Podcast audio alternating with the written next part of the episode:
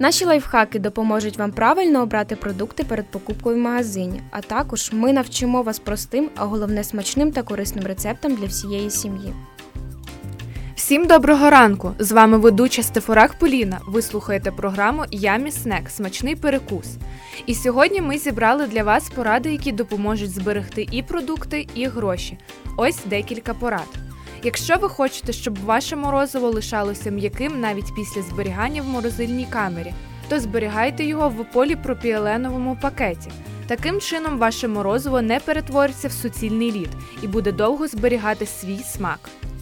Загорніть верхівку грона бананів у поліетиленову плівку. Тоді вони простоять на 3, а то й 5 днів довше. Також дуже важлива порада це заглядайте на верхні і нижні полиці у супермаркеті. На рівні очей завжди стоять найдорожчі продукти. Любителям кефіру, які не завжди встигають за терміном придатності, радимо наступний лайфхак. Якщо у кефірі незабаром вийде термін придатності, заморозьте його у формі для льоду. Так ви врятуєте продукт. Уникайте вузьких проходів з продуктами у супермаркеті. Так ви витрачатимете менше грошей. Зазвичай продуктові магазини розташовують потрібні вам продукти в протилежних кінцях приміщення.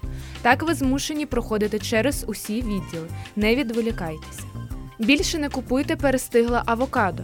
Це можна визначити за кольором місця, де був прикріплений хвостик ягоди. Якщо це місце темно-коричневого кольору, то авокадо перестигле. Якщо зеленого або жовтуватого, то авокадо стигле та готове до вживання. І остання на сьогодні вказівка від нас: загорніть селеру, броколі і салат в алюмінієву фольгу перед зберіганням в холодильнику. Так вона залишатиметься свіжою до 4 тижнів. З вами була ведуча Поліна Стефорак. Ви слухаєте програму Ямі Снек Смачний перекус. Бажаємо вам по-справжньому корисного та смачного сніданку. І до зустрічі на наступному тижні.